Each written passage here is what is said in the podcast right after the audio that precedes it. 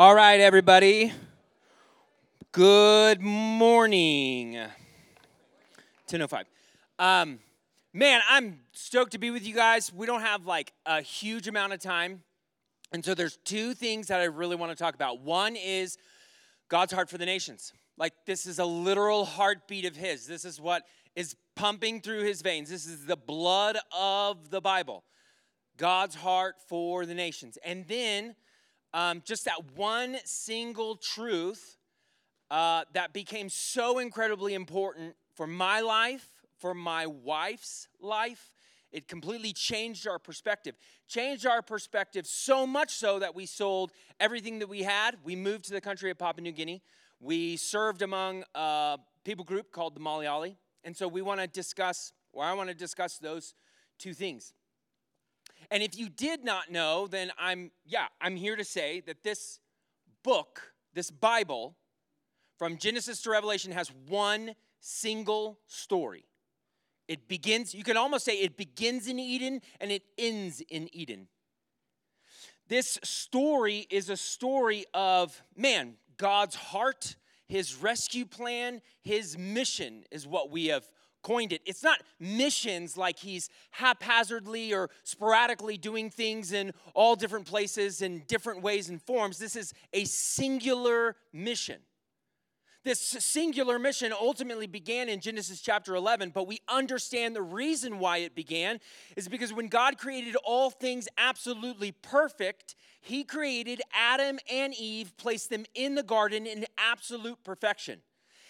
Inevitably, He was, they would spread this garden and it would cover the entire world. God said, be fruitful and multiply, fill up and fill out the world. This garden would inevitably be, inevitably spread. And eventually, the garden would not only spread, but his creation would. Adam and Eve would have babies and their babies would have babies and they would do likewise. They would keep and cultivate this garden. But we understand in Genesis chapter three, they were deceived. And after Genesis chapter three, they lost the paradise, but they didn't lose their purpose, right? They were still ordered or given the command to be fruitful, multiply, and fill up and fill out the earth. Fill it up with image bearers and fill it out with this garden. But by the time we get to Genesis chapter six, what do we see? That man's heart and man's mind is absolutely, continually, utterly wicked.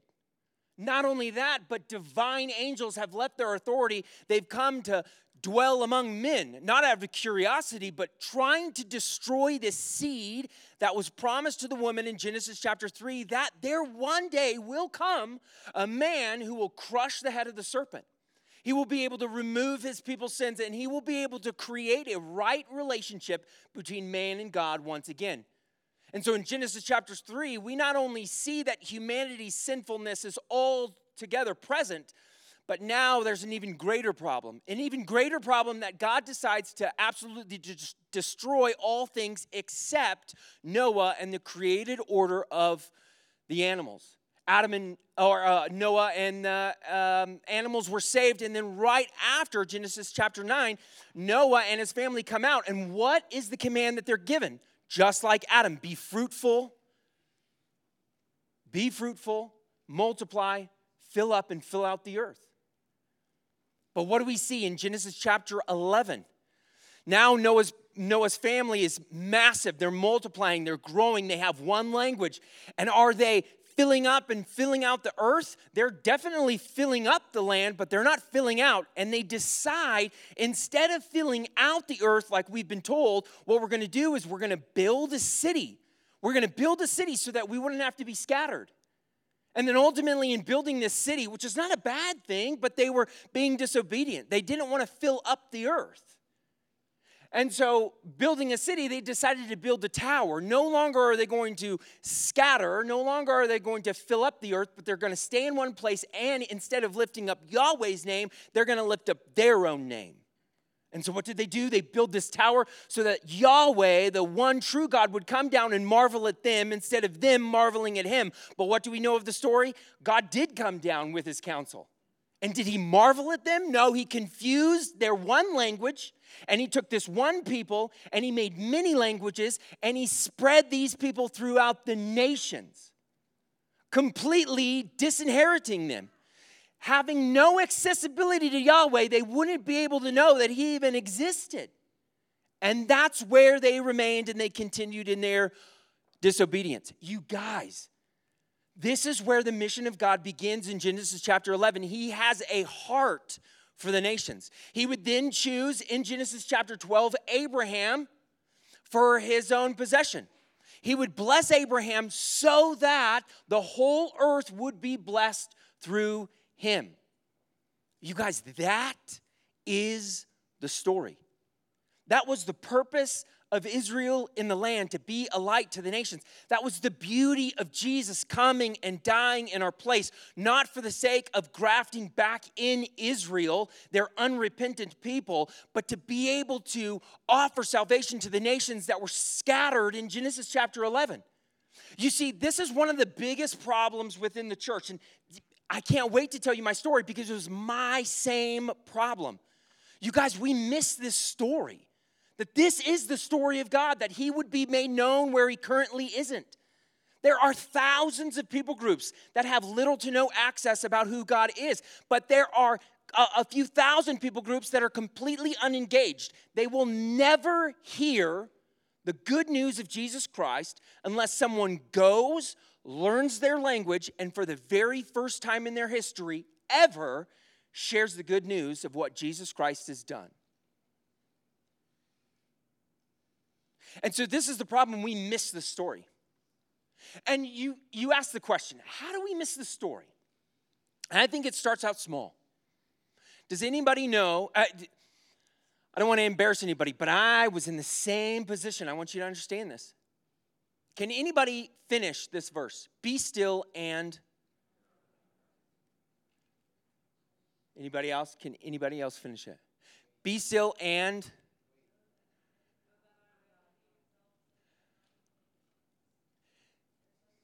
Yeah, Psalm forty-six, be still and know that I am God. I will be exalted among the nations. My name will be known throughout the world. You so, sometimes, you guys, we get the truth, but we miss the verse.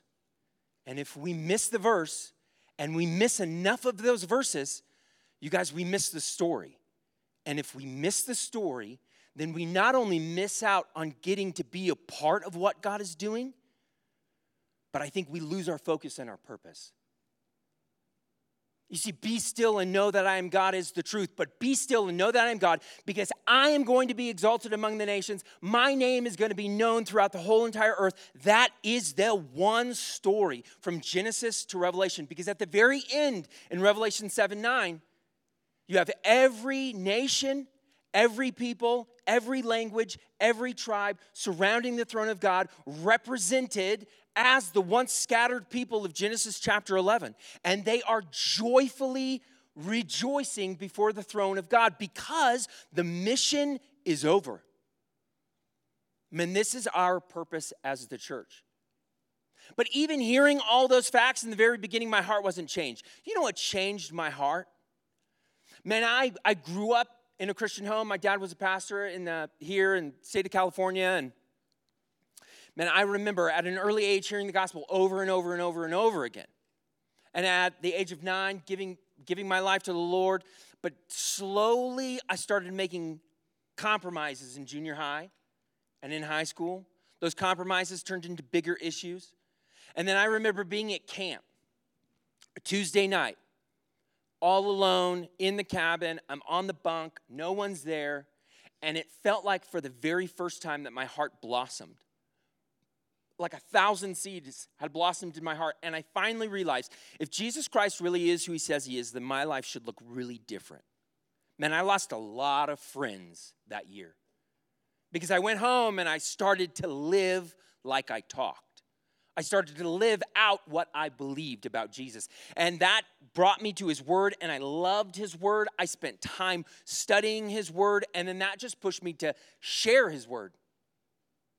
Man, and I, I cut my road what I was going to do with my life. I was going to be a pastor. I was going to go and get my theology degree from California Baptist University. I would then go off to seminary in Kentucky and study under one of the greatest guys, Doctor Tom Schreiner. I would come back to California, and I would plant churches. And then finally, one guy named Brian Zuniga in college came up to me, and he was the first person to poke that bubble. And he said, "Are you sure? Are you sure this is what God wants you to do? David, can you name one verse other than Matthew twenty-eight to show me God's heart for the nations?" I knew those verses, but they just wouldn't come out. He said, "David, do you know, be still and," can you finish that? I said, uh, "Be still and know that I am God." He said, "You've missed the verse, man. You've missed the verse." And as Brian kind of took me along and helped me realize, man, there is a task that remains. There are thousands of people groups, even today, that will never hear the gospel of Jesus Christ unless someone goes, learns their language, and shares the gospel with them for the very first time. This is my story, but I, I just couldn't do anything but that. You see, when we look at salvation, I could ask you, man, what have you received because of salvation? We'd be able to say amazing things. We've received hope. We've received peace, we've received redemption, we've received love, adoption. I mean, we could rattle off all the blessings in the world, and that's great, but we can't be a people hoarding all these blessings to ourselves. We look at Paul's testimony, and you know why we can identify with Paul in Acts chapter nine? Is not only because his testimony was miraculous. Like, this guy was on the road to killing Christians. He was an absolute sinner, and then God just changed his life in an instance. I mean, that's essentially what has happened to us. We may not have been running around killing Christians, but boy, we were enemies of the Lord, having no peace and no hope. We were exiles, sojourners. We did not know the covenants of promise, according to Paul in the book of Ephesians, but God was rich in mercy, and he opened our eyes just like Paul. But do you know what identifies us with Paul and his testimony? It's not just that we've experienced grace, but salvation does something to us. God speaking to Ananias in Acts chapter four, and he says, "Ananias, I have set apart Paul to be useful for me." Man, that's what salvation does. Salvation makes us useful. Salvation is just not what we get, but salvation is what we have received so that we can be a benefit to those people that haven't heard his name yet. That's why my wife and my family, we sold what we had and we moved to the country of Papua New Guinea. When we got to Papua New Guinea in two thousand fifteen, we learned the first language and the first culture, Melanesian Tok Pisin, uh, and their culture as uh, the people of Papua New Guinea. Mibla go lookum lo wanpla house na time mibla sin down na kaikai mibla kaikai pinis na kaikai pinis ma mibla go lo wanpla hap na sin down one time old notable man na kisim kaikai na give him sabla story. That's the first language that we learned when we moved into Papua New Guinea. After that, we got a piece of paper, you guys, with G P S locations. That's all we had. The closest G P S location to a nearby airstrip was uh, some numbers, and we said, "We'll just, we'll just go there."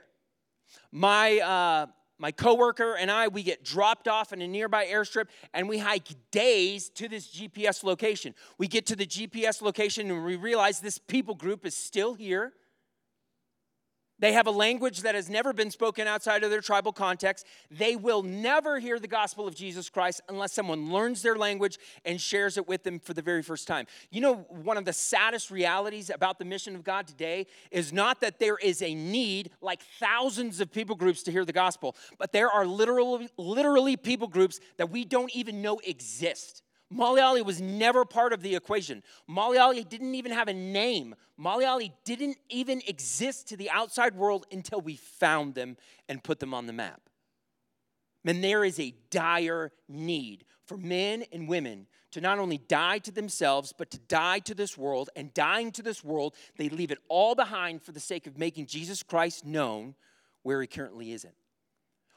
Cut some trees down, we milled them, we got wood. I mean, I mean, that sounds so ridiculous, but it's true. We got wood, we built our houses, and then we started to live among the Malayali people. We learned their language, and we learned their culture, what they say and what they think they do when they're doing the things that they're doing.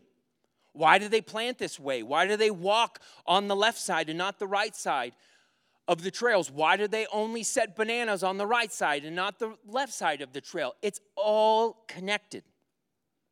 After learning their language and culture, we created a literacy program for them to be able to finally read and write in their language. They're an oral culture, and that means they have never written anything down. They've never held a pencil. They've never seen paper.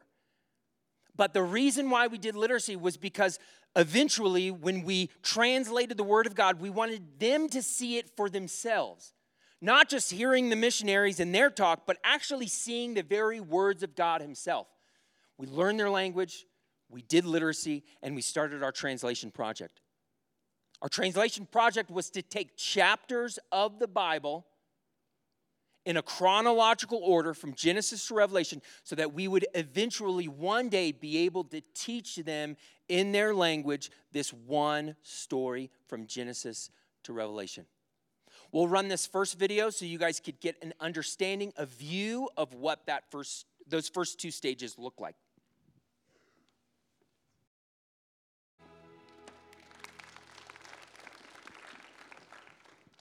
You guys want to know something crazy? So we talked about it. God makes people use, useful, right? We were once useless, without hope in the world, but God gives us hope and he makes us useful. Does anybody know about Hooked on Phonics? Yeah? I mean, the older generation, right? We know Hooked on Phonics. Hooked on Phonics had a slogan. It said, "Hooked on Phonics worked for me." And it was commercial after commercial, ad after ad, and it was like this promise. You guys, I have a severe, I have a severe, what? What am I, what am I trying to say? I have a severe, I can't read. Let's just say that. I, I am like severely dyslexic. That's what I'm trying to say. Severely dyslexic. Dude, I tried Hooked on Phonics multiple times. You guys, it never worked for me. Hooked on Phonics did not work for me. Like, I am the most, the most unlikely candidate, the most useless person when it comes to going to a people group and learning a brand new language and creating a literacy program. I couldn't even figure out the English alphabet, let alone create an alphabet for people that don't have one. Like, are you serious? But that is the joy, that is the power of salvation. It takes useless people without hope, gives them hope, and makes them useful.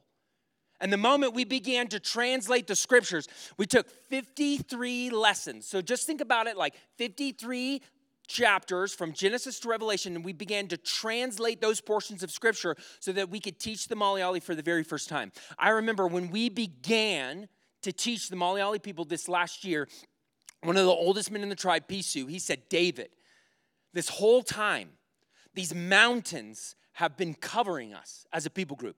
And for the first time, I feel like I'm understanding that our ancestors taught us in the dark. They didn't know what was going on. They had no truth. And now for the very first time, you guys are starting to dig us out and we can see the light. Thank you so much for coming." We weren't even in like the first three lessons.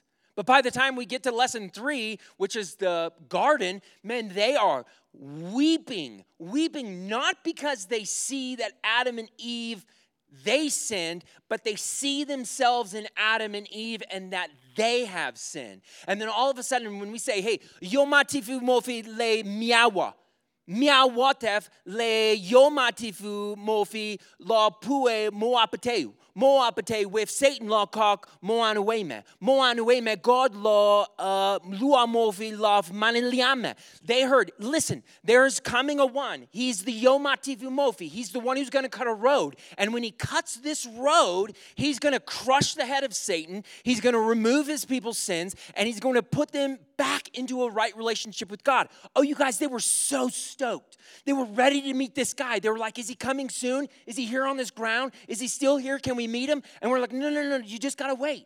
And so we get to the story of Noah and we're like, they're like, yes, this is the guy. And then they realize by, you know, no, he's not. This is not the guy. And then we get to Abraham and they're like, this is the one. And we're like, no, I'm sorry. And then we get to Moses and they're like, yes, he's the one. And we're like, we'll just wait. And then they see and they're like, no, he's not the one. And then we get to David and we get to the kings, but specifically David. And they said, This is the one. David, this is the one. This is why your parents named you the way they did. This is the Yomatifu Mofi. This is the one who's going to come, who's going to crush the head of Satan. He's going to remove our sins, and he's going to bring us back to the Lord. Like, this is the one. And then they saw, man, it's not. Not, not even David, but none of those kings could ever amount to the Yomatifu Mofi, the road-cutting man who would come. But when they saw Matthew chapter one, the king is coming. When they saw Matthew chapter two, the great liberator, the one better than Moses, is coming. When they saw Matthew chapter three, that Jesus Christ himself is the now Savior. He came out of the water and the dove descended. Like before in the story of Noah, when the dove came back, he was saying the floodwaters are receding. It's going down. You guys are going to be saved. And now this dove is coming down and going to rest on Jesus coming out of the water. And what is it telling us? Here's your Savior. And the floodwaters aren't receding, but the time of Satan, sin, and death have finally met their match, and they're going to come to an end. And then they see in Matthew chapter four, the Yomatifu Mofi, Jesus Christ, the road-cutting man. He is now the perfect man. He is the one that did everything that Israel couldn't do in forty years. He did in forty days. He obeyed his father perfectly. And no matter how much time Adam and Eve spent in the garden, they still did not obey the Lord, but Jesus did. He obeyed every single word from his father perfectly. When they saw Jesus, they were blown away. They said, there's no other man like him. And then they saw him hanging on the cross. And they said, we're undone. We're undone. Truly, there is no other man like him. No other man that would step in the place and take our punishment, take our sin and our death. There's no other man like him. This fruit is too sweet. And when they saw Jesus on that third day, resurrected, they were completely undone. They were without words. They said, Jesus, we are now his and he is now ours. He truly is the perfect one. He truly is the one who has come to crush Satan. He is the one who can remove man's sin. He's the one who can bring us in back into a right relationship with God. And if we bow our knee and swear our allegiance to him, he becomes our king. This is too good. He loved us that much to die in our place? No way. And then we brought them through a, a few stories in Acts, and we shared our own testimony, our personal testimonies, and we got to the very end of Revelation. And we taught them, man, what is this end going to look like? It's all peoples. Scattered peoples, nations, languages, peoples, tribes, surrounding the throne of God and worshiping him forever and ever and ever. The Lamb who is slain to receive worthy, to receive honor and glory and dominion, because he is above every name that is named, not only in this age, but also in the one to come. He is the King of the universe, sustainer of all things. His kingdom is unstoppable. His rule is everlasting. And you guys, he's coming back for his bride. He's coming back to rescue those who were scattered in Genesis chapter eleven. It is a privilege to not only go and to declare the gospel to those who haven't heard, but it is an absolute privilege to be poured out as a sacrifice on the altar of people who have never heard but will, because you were willing enough to go. You have been made useful. And we are so grateful that the Malayali people heard and they believed. This is just a small video of what that season looked like.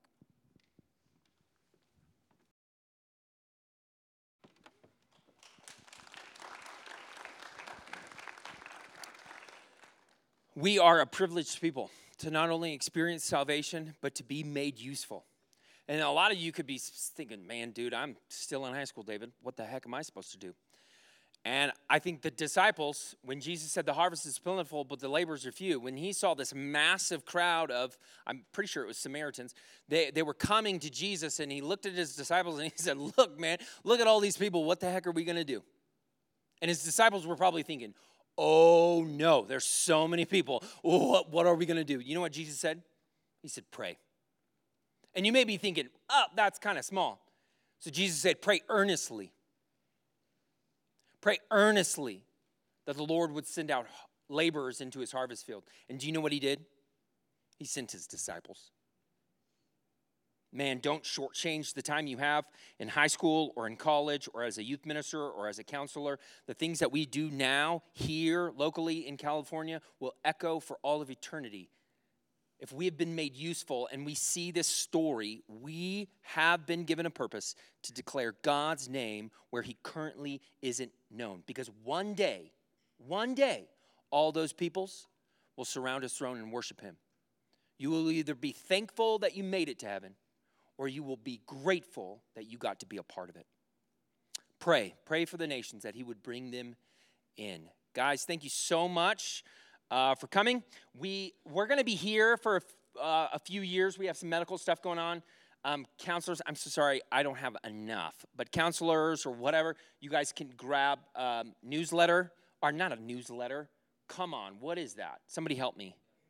Prayer card. There you go. Thank you. You can grab a prayer card. Students, you could take a photo of it. Like I said, I don't have enough. We'd love to be a resource to you guys while we're here in the state of California. But, man, can I pray and then we'll get out of here? Father, we just thank you that you are a God who doesn't leave us to fend for ourselves, but you have adopted us into his fam- into your family. You've seated us at your table. We eat, we eat your food. We wear your son's clothes, and you have given us a mission to be a part of. It's not our story. It's your story. But, Father, you allow us to be involved. You will do it with or without us. And so thank you for making this so clear, that we can be a part of what you're doing right now among the nations. Thank you so much for the Malayali people, that when they heard, they believed. Thank you so much for the Muellers and the Earls that are there right now while we're here stateside. Give them just the endurance to continue to help this brand new church grow. And as they finish out their Bible translation, Father, give them just the joy and privilege it is uh, to serve you in that way. I pray for all of us that we would pray for the nations, for the peoples, for the languages, for the tribes that have still not yet heard. But, Father, you'll hear our prayers, and you will do the things that you are doing, that you have always done, completing your mission so that one day we can surround your throne and worship you for all time. Thank you, God, for these students. Bless the rest of their week, and it's in your name we pray. Amen. Thanks, guys.